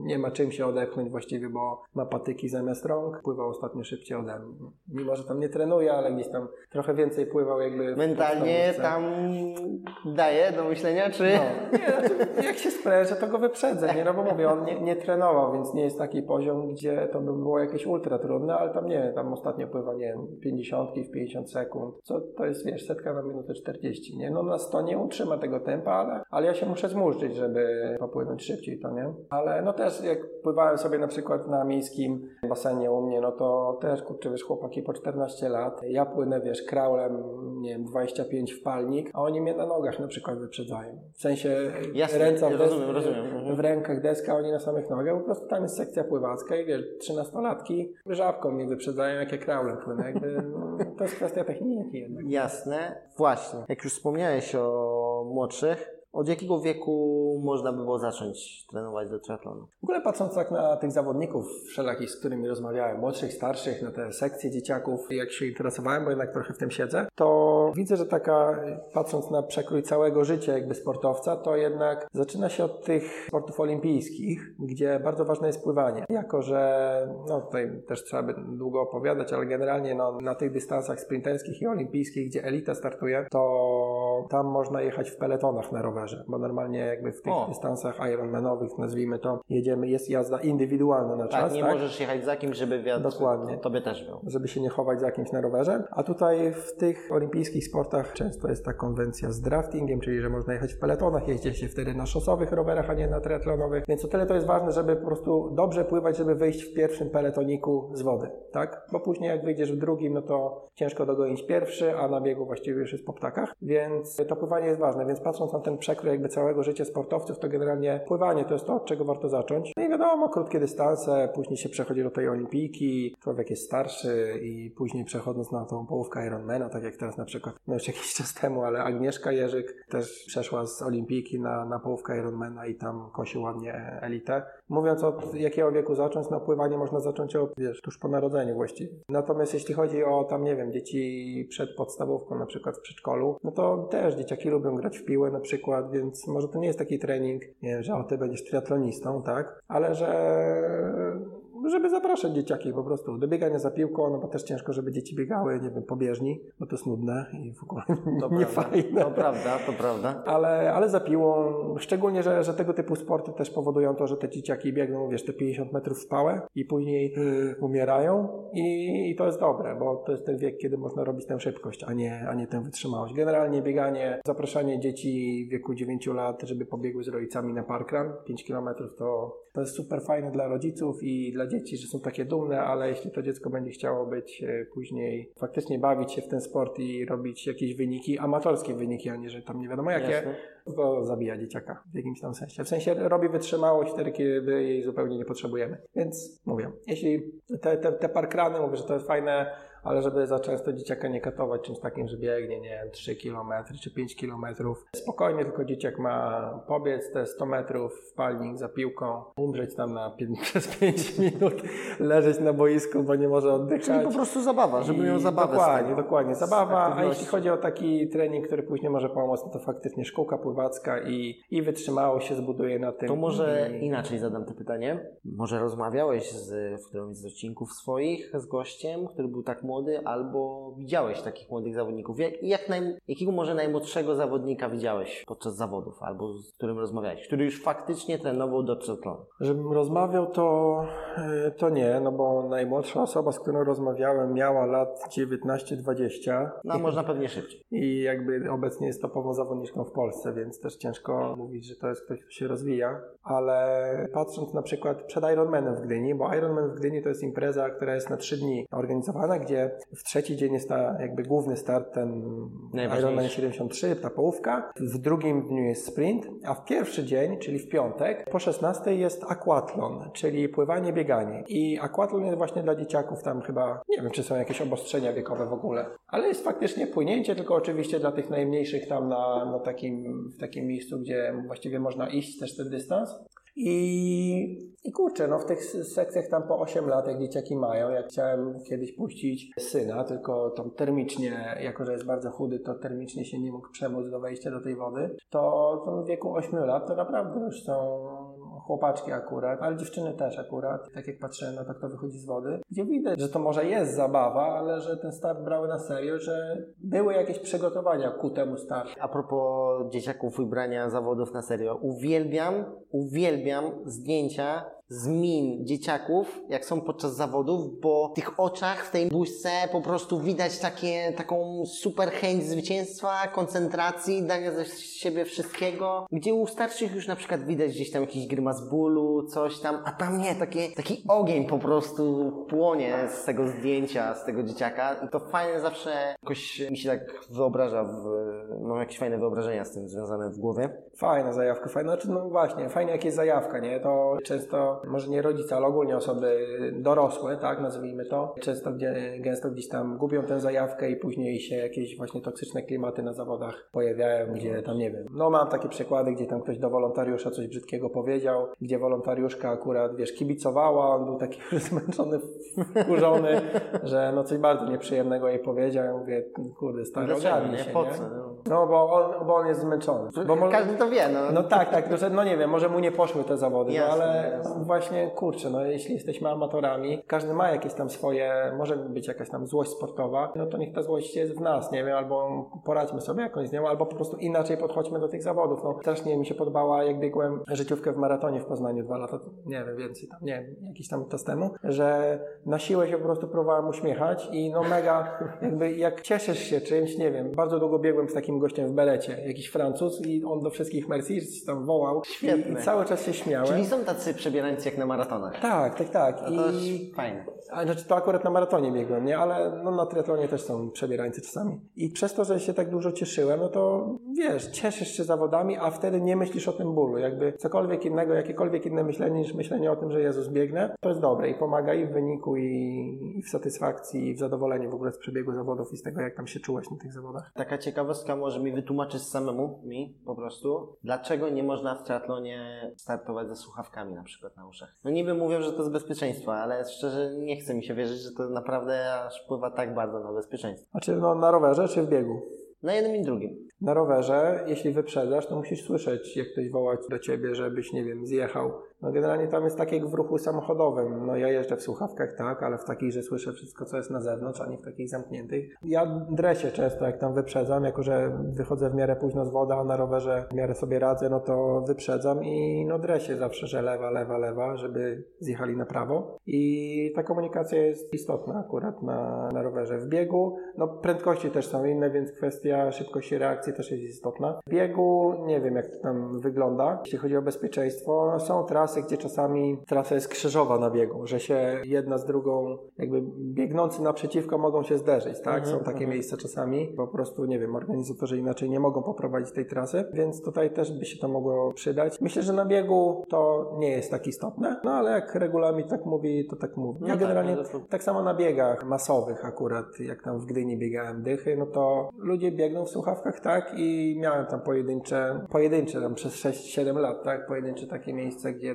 się wkurzyłem, że po prostu ktoś mnie nie słyszy, a, a biegnie dokładnie na trasie takiej, że mógłby biec po lewej, po prawej i by nie blokował ludzi. Więc no ja osobiście trenuję zawsze, czy to audiobookami, czy podcastami, czy muzyką, a na zawodach biegowych też nie używam. Mhm. Już pomijając, że to jest doping, nie? Ale Trochę jest. ale, Trochę ale jest, no. śmieję się, ale zdecydowanie, tak jak mówiłem o zagłaszaniu tego swojego wysiłku, Tak, tak, to tak. na treningu też wiem, że jak kawałek się kończy na przykład, a ja biegnę jakieś tempo i nagle słyszę, że po prostu sapię, No, to nagle o kurde, że jest źle. No Także Jest, doping jest. psychiczny, tak? jest. tak samo jak nie wiem, są leki, które nie powodują zabicia bólu, nie powodują zwiększenia jakby nie wiem, czegoś tam we krwi czy w płucach, natomiast powodują lepszą koncentrację i one są na liście zabronionej, tak? Ponieważ nie wiem, ludzie, którzy w pracy używają takich rzeczy, że dla zwiększenia koncentracji trują wątrobę i to są rzeczy zabronione w sporcie, ponieważ po czymś takim, na przykład jak idziesz na trening, to też o wiele dłużej potrafisz utrzymać lepszą pozycję w biegu, Na sport to też walka z samym sobą. Więc... Dokładnie, więc generalnie akurat głowa, tak porównując jeszcze sprzęt, wytrzymałość i psychikę,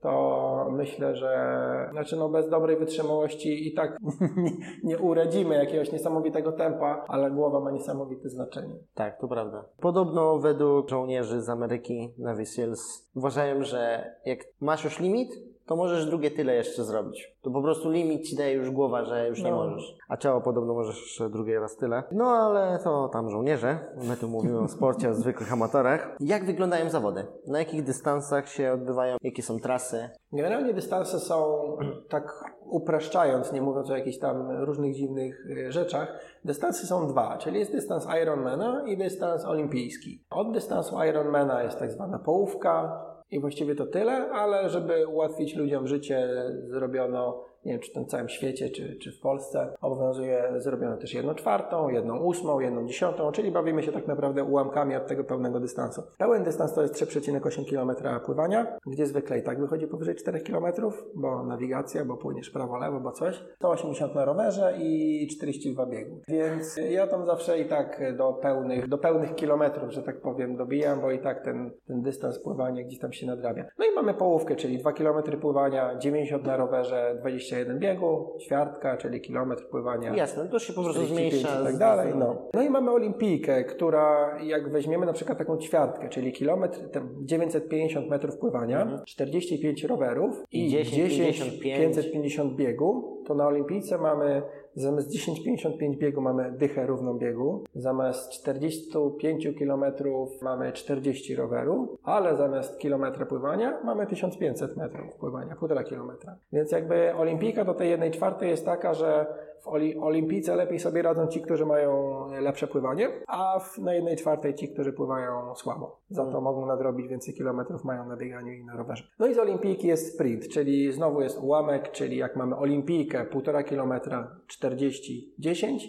to sprint mamy 750 metrów pływania, 20 km roweru i piątka biegu. Są super sprinty, jakieś tam inne różne krótsze dystanse, e, raczej niedostępne dla normalnych ludzi, ponieważ tam się raczej ścigają dzieciaki, którzy trenują po prostu triatlon, jakieś tam właśnie super sprinty, gdzie tam nie wiem, 600 metrów czy mniej Jasne, pływania. Znaczy jest jedna ósma, tak, Ironmana, która jest bardzo krótka, ale jeśli chodzi o jakieś takie dodatkowe rzeczy inne niż ułamki od Olimpijki i Ironmana, to tam są, ale raczej i rzadko używane i... No i też w drugą stronę, czyli że podwajamy, potrajamy. Tak, są tam dłu- dłuższe też, no, czy tam jakieś adventure, też są inne różne multisporty. W tym roku startuję na przykład e, pierwszy raz na jednej trzeciej Ironmana.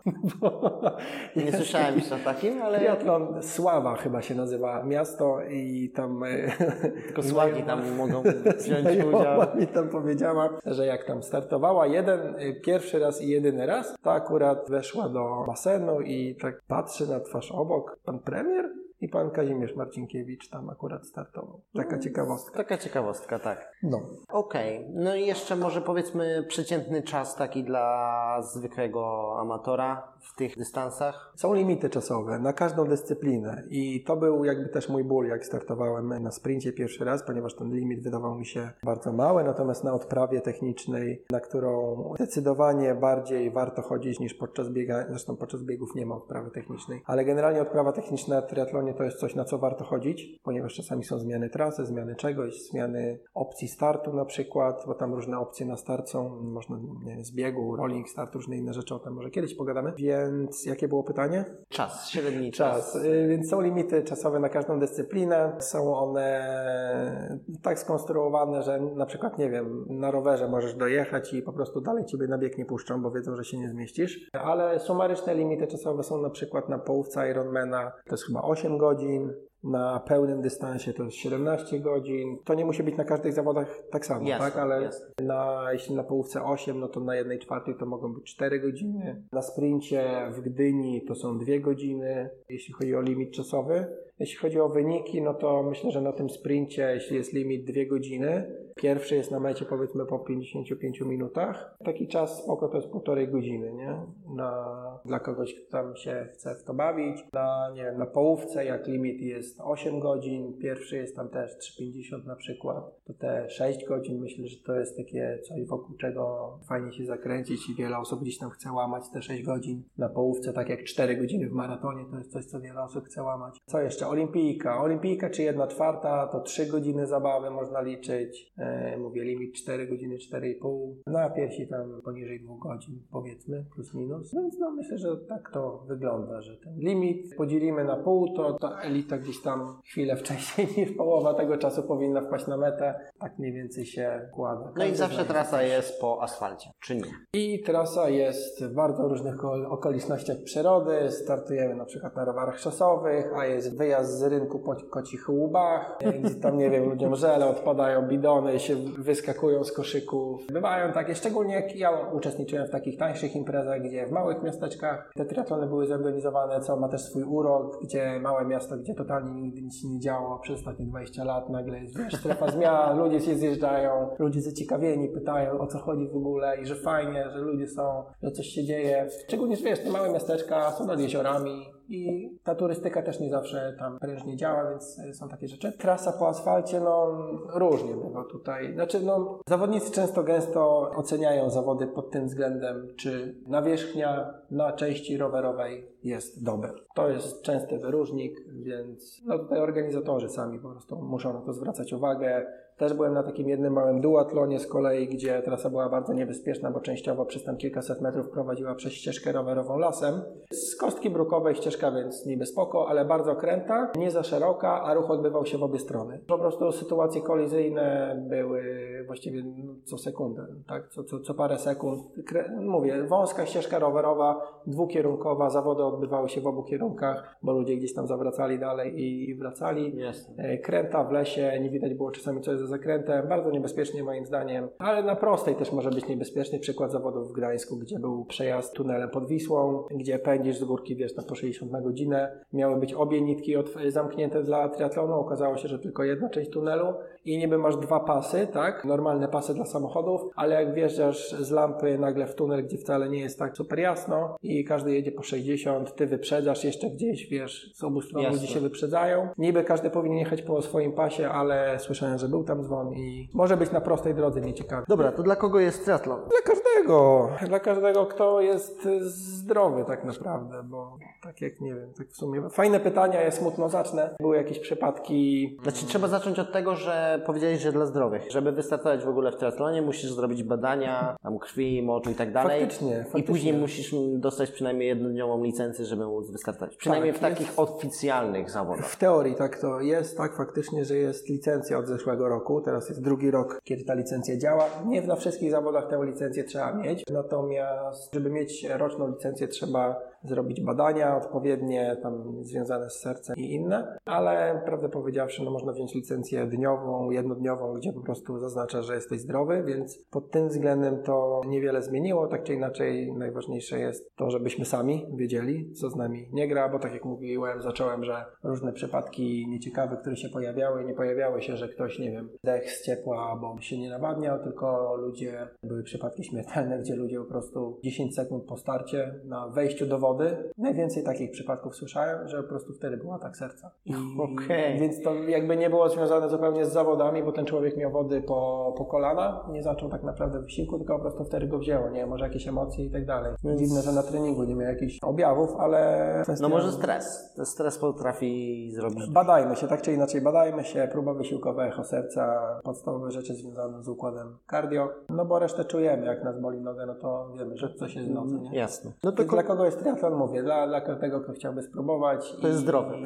A czy, czy triatlon jest zdrowy, to, to raczej kwestia treningu, jak go realizujemy. ja stwierdzę tak. Sport amatorski jest zdrowy. Jak idziemy profesjonalnie, to przestaje być. Wiesz co, tak jak patrzę po moim bieganiu, na przykład jeśli biegamy sobie 5-6 lat dla zdrowia, 30-60 minut co drugi dzień, upośledzamy nasz narząd ruchu, ponieważ wykonujemy dziesiątki tysięcy ruchów tygodniowo, takich samych. Gdzie też, nie wiem, biodra na przykład, później mamy nogą machnąć w bok, a nie w przód, i nagle nas wszystko boli, biodro całe aż po, po bark, bo po prostu my, mamy tak zarośniętą tam tą torebkę stawową, czy jak to się nazywa, że po prostu możemy sobie ruszać przód, tył fajnie, ale w bok nagle nie. Takie sporty ogólnorozwojowe na wolnych ciężarach, jakieś crossfity, jakieś siłownie z wolnymi ciężarami, jakieś biegi OCR, jakieś dziwne zabawy, nie, na podłodze z dziećmi są... Coś mówię, że nie tylko, innego, ale żeby rozwijać się tak bardzo ogólnie też, tak? Okej. a I nie tylko biegać. Ty możemy tak ładnie przejść do następnego, już takich kończących pytań w sumie, bo to mogłoby być pierwsza rada dla amatora odnośnie tego sportu, tak mi się wydaje. Jaka? Właśnie trenowanie czegoś innego, urozmaicanie tych właśnie ruchów, żeby nie zastygnąć w tych po prostu konkretnych torach. Jeszcze jakieś dwie? Tak, generalnie tak mówiliśmy wcześniej, że wiesz, że tutaj dokładać jednostki 5, 6, że tu właśnie te trzy dyscypliny, po, dwie treningi, po dwa treningi tygodniowe, że mamy 6 jednostek, a teraz mówimy, żeby urozmaicać jeszcze i żeby ładować kolejne rzeczy. Jeśli nagle ludzie posłuchają, weźcie się tam puknijcie, róbcie sobie te triatlony sami. Więc wszystko jakby z, ze spokojem, nie, nie trzeba się ciśnieniować. Dwie rzeczy, które dodatkowo mógłbym dać, to wspominałem o tym, ale żeby trenować pływanie w wodach otwartych inaczej, żeby spróbować przed startem, przed debiutem naszym, popływać w wodach otwartych kilka osób. Dla mnie, tak jak mówiłem, że dla mnie open water to była inna dyscyplina niż pływanie w basenie, to po pierwsze, bo nagle się okazało, że na 20-metrowym odcinku skręciłem o 45 stopni w prawo i prawie uderzyłem w pomost, który był po prostu w kształcie literki U. Ja startowałem z tego najdalszego miejsca, najpłytszego i po prostu prawie wjechałem w pomost, który no, płynąłem niby w przód. Na basenie jakby widzimy linię i nie czujemy tego, że korygujemy, po prostu płyniemy prosto. W wodach otwartych nagle płyniemy krzywo, ale to, co dla mnie było największym szokiem, to to, że jak skoczyłem do wody po prostu z grupą ludzi jeszcze przed startem i nagle nie było takiej ciszy, spokoju, tylko po prostu wszędzie, się wszystko kotłowało, próbowałem nawigować, to też nie widzę, bo po prostu nade mną piana jest, żeby się z tym oswoić przed startem, żeby to nie był dodatkowy stresor dla mnie bardzo mocny, panika czasami w oczach, żeby po prostu to zrobić sobie przed startem. I najgorsze, że to odbywa się w wodzie, gdzie ma człowiek to uczucie, że nie kontroluje całkowicie tego, co jest nie jest to nasze normalne środowisko. Dokładnie. I nie chcę tutaj straszyć nikogo, bo to nie chodzi o to, że to jest takie straszne, tylko to jest Inne, straszne, nowe. to jest straszne jak spotykamy się z tym pierwszy, drugi raz. I bardzo szybko się z tym oswajamy, tak? Więc jest to jako rada, żeby po prostu przed zawodami coś takiego sobie przetestować w warunkach, kiedy jak się zatrzymamy, to nagle 40 następnych osób na nas nie wpłynie, tylko po prostu będziemy mogli zobaczyć, a, czyli tak to, tak to wygląda. To jedna z rzeczy, a druga to w sumie też wspominałem o tym maratonie w Poznaniu, gdzie żeby się dużo uśmiechać, żeby czasami wymuszać ten uśmiech, żeby nie wstydzić się i uśmiechnąć się do ludzi, którzy stoją i kibicują, bo ci ludzie nie zapamiętają nas na tyle, że opowiem, że ten się uśmiechnął i głupio się uśmiechnął, bo przecież nikt tak nie zrobi, tylko jeszcze bardziej będą nam kibicować, my złapiemy fajniejszy flow i to niezależnie czy lecimy na wynik, okej, no może jak są krótkie zawody na 5 km, to ciężko się uśmiechać, jak tam ci podzalewa oczy, ale e, jak ktoś ma, no mówię, na, na, nawet na tym triatlonie, tak, gdzie zawody trwają godzinę, powiedzmy, no, półtorej, dwie, te krótkie, to, to żeby się uśmiechać, jarać się tym. Znaczy nawet nie jarać, ale żeby się uśmiechać i nawet sztucznie, bo wtedy będziemy mieli ogólne lepsze wrażenie z Fajna eventu. rada, taka trochę właśnie Z psychologiczne podejście, wiesz? psychologicznego podejścia, ale taka zastępująca trochę muzykę, Mhm. której ci brakuje. Że No. właśnie dzięki temu masz inny bodziec, którym zastępujesz muzykę i nie myślisz o tym, że lecisz po prostu tak na sucho. Fajne. Ja jeszcze widzę drugi fajny aspekt uśmiechu. To się śmialiśmy ostatnio ze znajomymi, bo kibicowaliśmy na ostatniej górce na zawodach. Dosyć szybkiej, bo tam było 4 km dla danego zawodnika. To śmialiśmy się, że właśnie super byłoby tam postawić e, fotografa. Dlaczego? Bo nikt nie chce wyglądać słabo i nikt nie chce iść na zdjęciu. Więc fajnie No. wyjdzie, jak będziesz się uśmiechał. hakujemy siebie, Tak, hakujemy siebie, tak, żeby tak. tak. Ale mówię, no nie zawsze to stosuję, ale czasami sobie świadomie, zamiast nie wiem, przypominać sobie jakiś motywacyjny kawałek, tak, nigdy tego nie pamiętam, to po prostu na siłę się czasami uśmiecham, jak tylko kogoś zobaczę, na, że ktoś jakby uczestniczy w tych zawodach jako kibic, że widać, że jest tam dla kogoś, tak, żeby się uśmiechać i nie mówię tutaj o przebijaniu nawet piątek wszystkim, żeby się hamować, jeśli ktoś tam leci na jakiś wynik, ale żeby po prostu się uśmiechnąć. Też kibicowaliśmy właśnie, to było widać, że była ta ostatnia górka, ludzie naprawdę już zmęczeni i było takie, dawaj, jeszcze ostatni koniec, już, już jest blisko, naprawdę. I nagle ludzie tak, jak widzieli, że my do nich mówimy, do nich kibicujemy, to nagle się spinali jeszcze na tę ostatnią górkę i wykrzesali tam jeszcze tam ziarno tam energii. No. To fajne było, takie... Fajnie jak są imione na przykład na tych numerach startowych, to ja też jak jestem kibicem, to krzyczę, że Roman, dawaj. To Jak ktoś usłyszy swoje imię, zupełnie inny odbiór. My mieliśmy akurat taki żart, bo mieliśmy baner dla zawodnika naszego znajomego, który biegł i było napisane Piotrek, koniec jest bliski. I ludzie patrząc na ten baner się śmiali, że i śmiesznie nawet odpowiadali, ale koniec mój czy trasy na przykład, albo no a na końcu piwko czeka, nie? Więc i takie właśnie śmieszne takie sytuacje wynikały było ciekawe.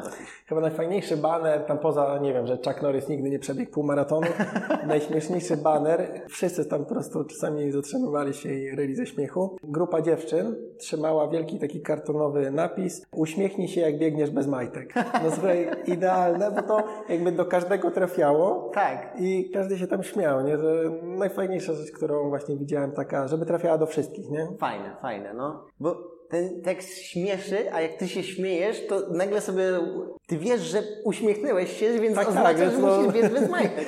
I to jest takie samo Tak, tak, koło, które nakręca się, no. całą tą sytuację. Tak, więc parę razy jakby to działa na nas, no. To następne pytanie, zawsze takie w moim programie. To jest ciekawostka o sporcie, której ludzie nie wiedzą. Myślałem nad tym chwilę i, i, i wymyśliłem coś takiego a propos tego sprzętu i tak dalej, o którym rozmawialiśmy, że tej gwiazdy, mówię Ci, że kup to. Jak była w zeszłym roku streaming z Ironmana, czyli czy z Hawajów, czyli z Mistrzostw Świata, jakby główna impreza, tak najważniejsza. Finał impreza. finałów, tam już nie ma Dokładnie. nikogo z przypadku. Mistrzostwa Świata na dystansie pełnym. No i nie pamiętam o kogo chodziło, ale chyba jakiś Australijczyk, chyba jechał pierwszy na rowerze. Pierwszy jakby pierwszy, tak, z elity jechał akurat na rowerze. Było zbliżenie na niego. Na ręku miał zegarek, jak to tam, wiesz, ludzie kupują zegarki za 2000 do, żeby był do triatlonu, żeby te wszystkie dyscypliny Jasne, miały, tam jasne. pływanie i tak dalej, żeby wszystko można było mierzyć i mieć dane do analizy. On miał taki zegarek bardziej lifestyle'owy, Garmina model, ale zegarek, który nawet nie wiem, czy on może mierzyć pływanie i tak dalej, ale taki tani model, znaczy tani, no jak na te zegarki, tak? Jasne.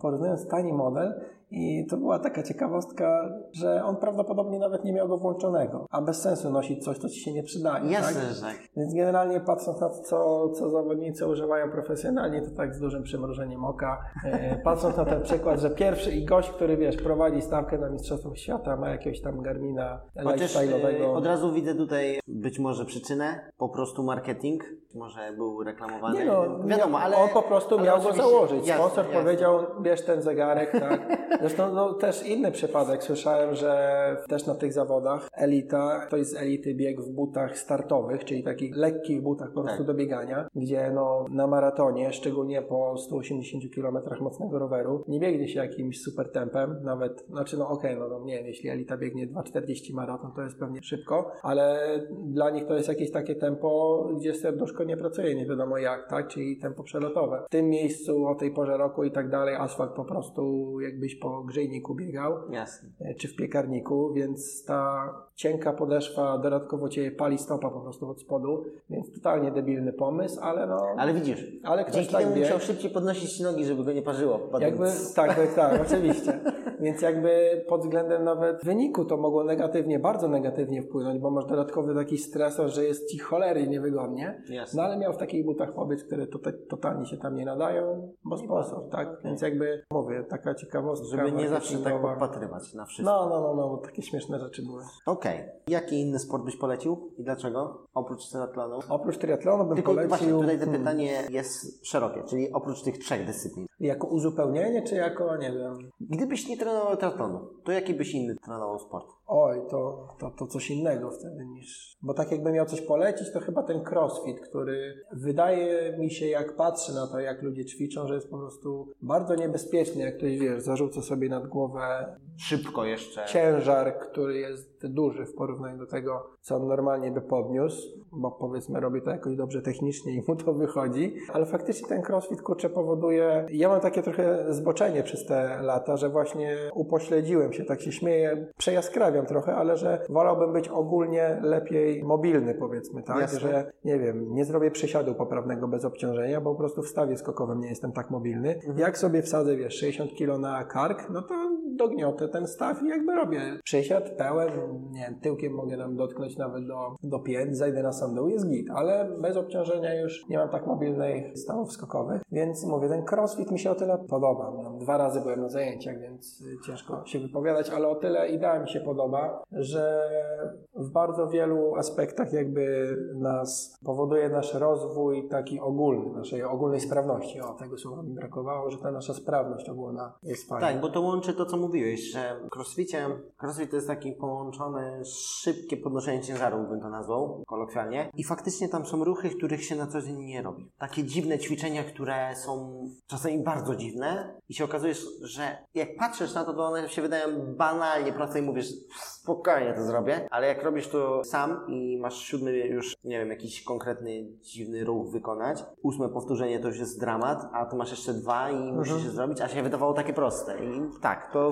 coś w tym No, jest. więc z jednej strony też praca na wolnych ciężarach, a nie na maszynach na siłowni, gdzie No to zawsze ja jestem zwolennikiem tego. bardziej z tego korzystają, żeby gdzieś tam izolować mięsień. No ale z drugiej strony też no, w crossficie, jak gdzieś tam na zawody ludzie jeżdżą, no to jest też bieganie. Więc ogólnie rozwój crossfitera, tak, to jest z jednej strony ta praca ze sztangą. No, Okej, ja się nie znam, więc mogę bzdury opowiadać. Z drugiej strony fajna rzecz, czyli ten core nasz ogólny, tak, który pracuje w wielu miejscach, czyli brzuch, plecy, ten prostownik. No i przyjemne jest to, że to jest taki, taka intensywna jednostka, ale krótka.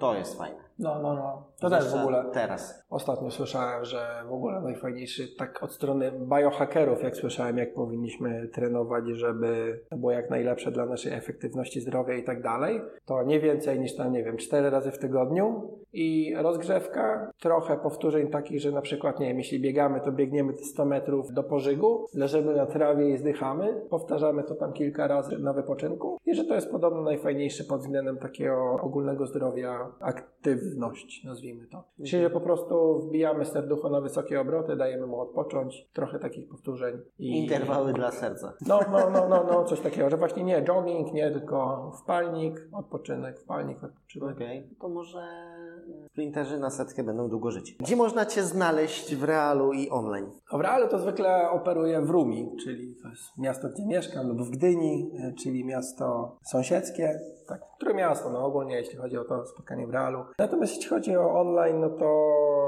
jest kilka stron. No ta triatlonowa, no to jest ironfactory.pl, taki mój dom dla materiałów, które wypuszczam, a materiały, które wypuszczam to jest tak naprawdę podcast i rzeczy na YouTubie, gdzie podcast też jest na YouTubie, bo też wideo nagrywam. Też tam jakieś vlogi i inne rzeczy. Więc ironfactory.pl. Jeśli chodzi o freelancing, to kontakt jest na marcinhinz.pl. Jeśli chodzi no, o moją pracę zawodową, to zapraszam na nozbi.com, czyli ta aplikacja nasza to do dla zespołów. I teraz nowy projekt, który, nad którym pracuję, to jest szkoła podcastu, a właściwie szkoła podcastu.pl. Będę chciał gdzieś tam trochę rzeczy o podcastingu produkować, żeby ułatwić może innym też drogę do wypuszczenia podcastu, czy do jakiegoś, nie wiem, polepszenia jakości małym nakładem sił i finansów, bo o tym w sumie nie mówiłem, ale no, jakby ode mnie się tak zaczęła historia z outsourcingiem montażu podcastu w Polsce, bo Michał Szafrański szukał wykonawcy, a on jako pierwszy jakby to outsourcował i zaczęliśmy współpracę i od wtedy jakby ta historia się zaczęła, więc z tymi podcastami po prostu na tyle mam dużo doświadczenia, jeśli chodzi o montaż, że chciałem tą szkołę podcastu zrobić.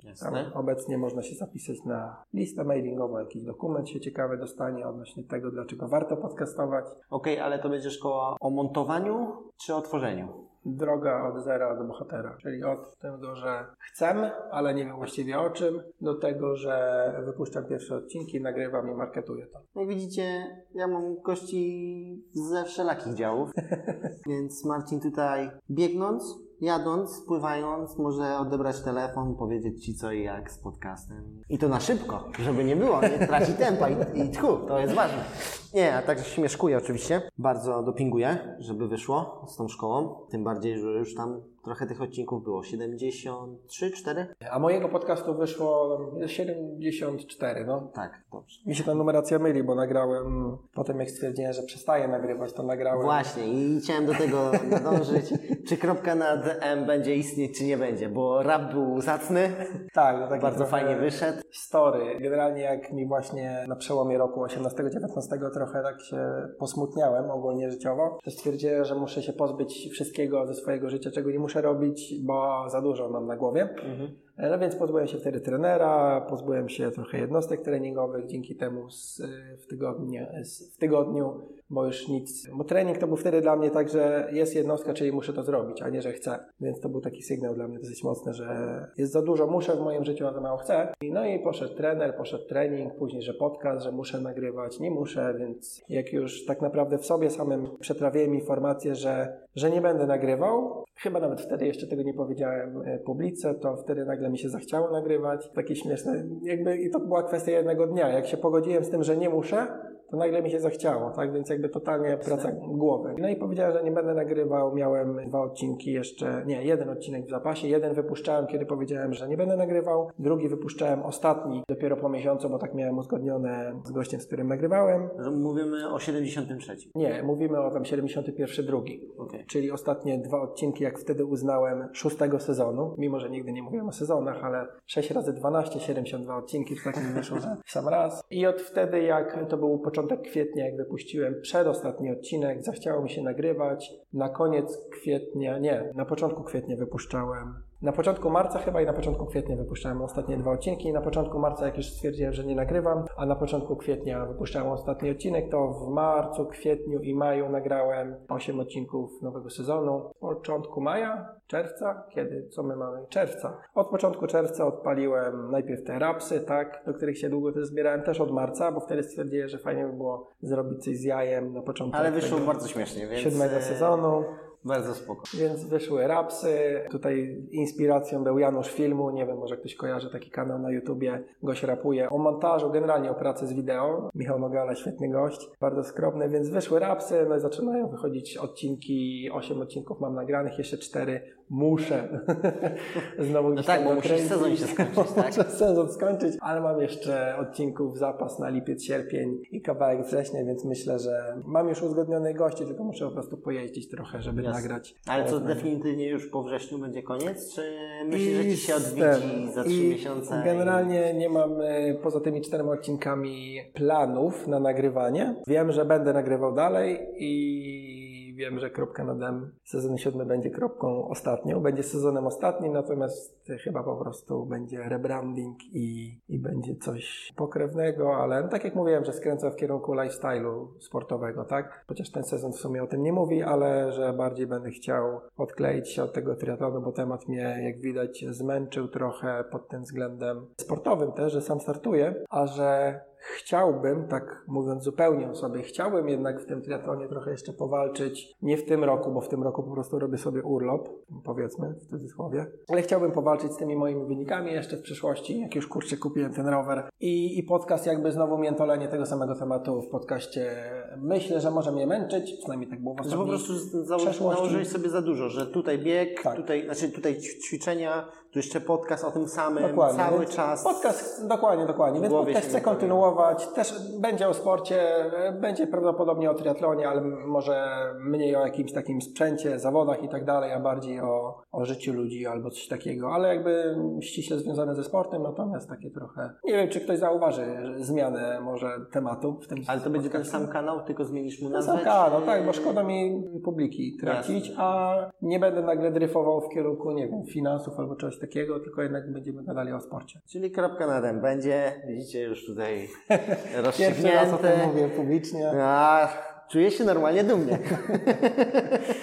No. Dobra, no to co? Bardzo miło się gadało. Super. My tu oczywiście sobie jeszcze pogadamy, jak zawsze, z każdym gościem po nagraniach. Zawsze żałuję później, że nie nagrywam tych rozmów później, No. tych dalszych, bo one zawsze są tak świetne, Podobnie. tak merytorycznie, ale mówię, no gdzieś musi ten koniec być. No. No, no, no. No i trudno, nie usłyszycie dalej. No.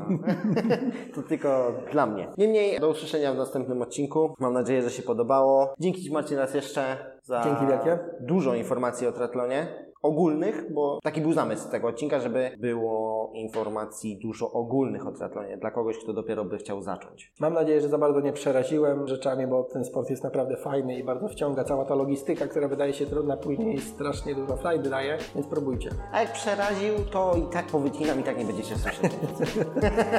to trzymajcie się. Hej. Cześć. A i nie zapomnijcie, włączyć trybu sportowego. Chciałbym jeszcze raz podziękować Marcinowi za ciekawą rozmowę i pogratulować następnego startu w triatlonie.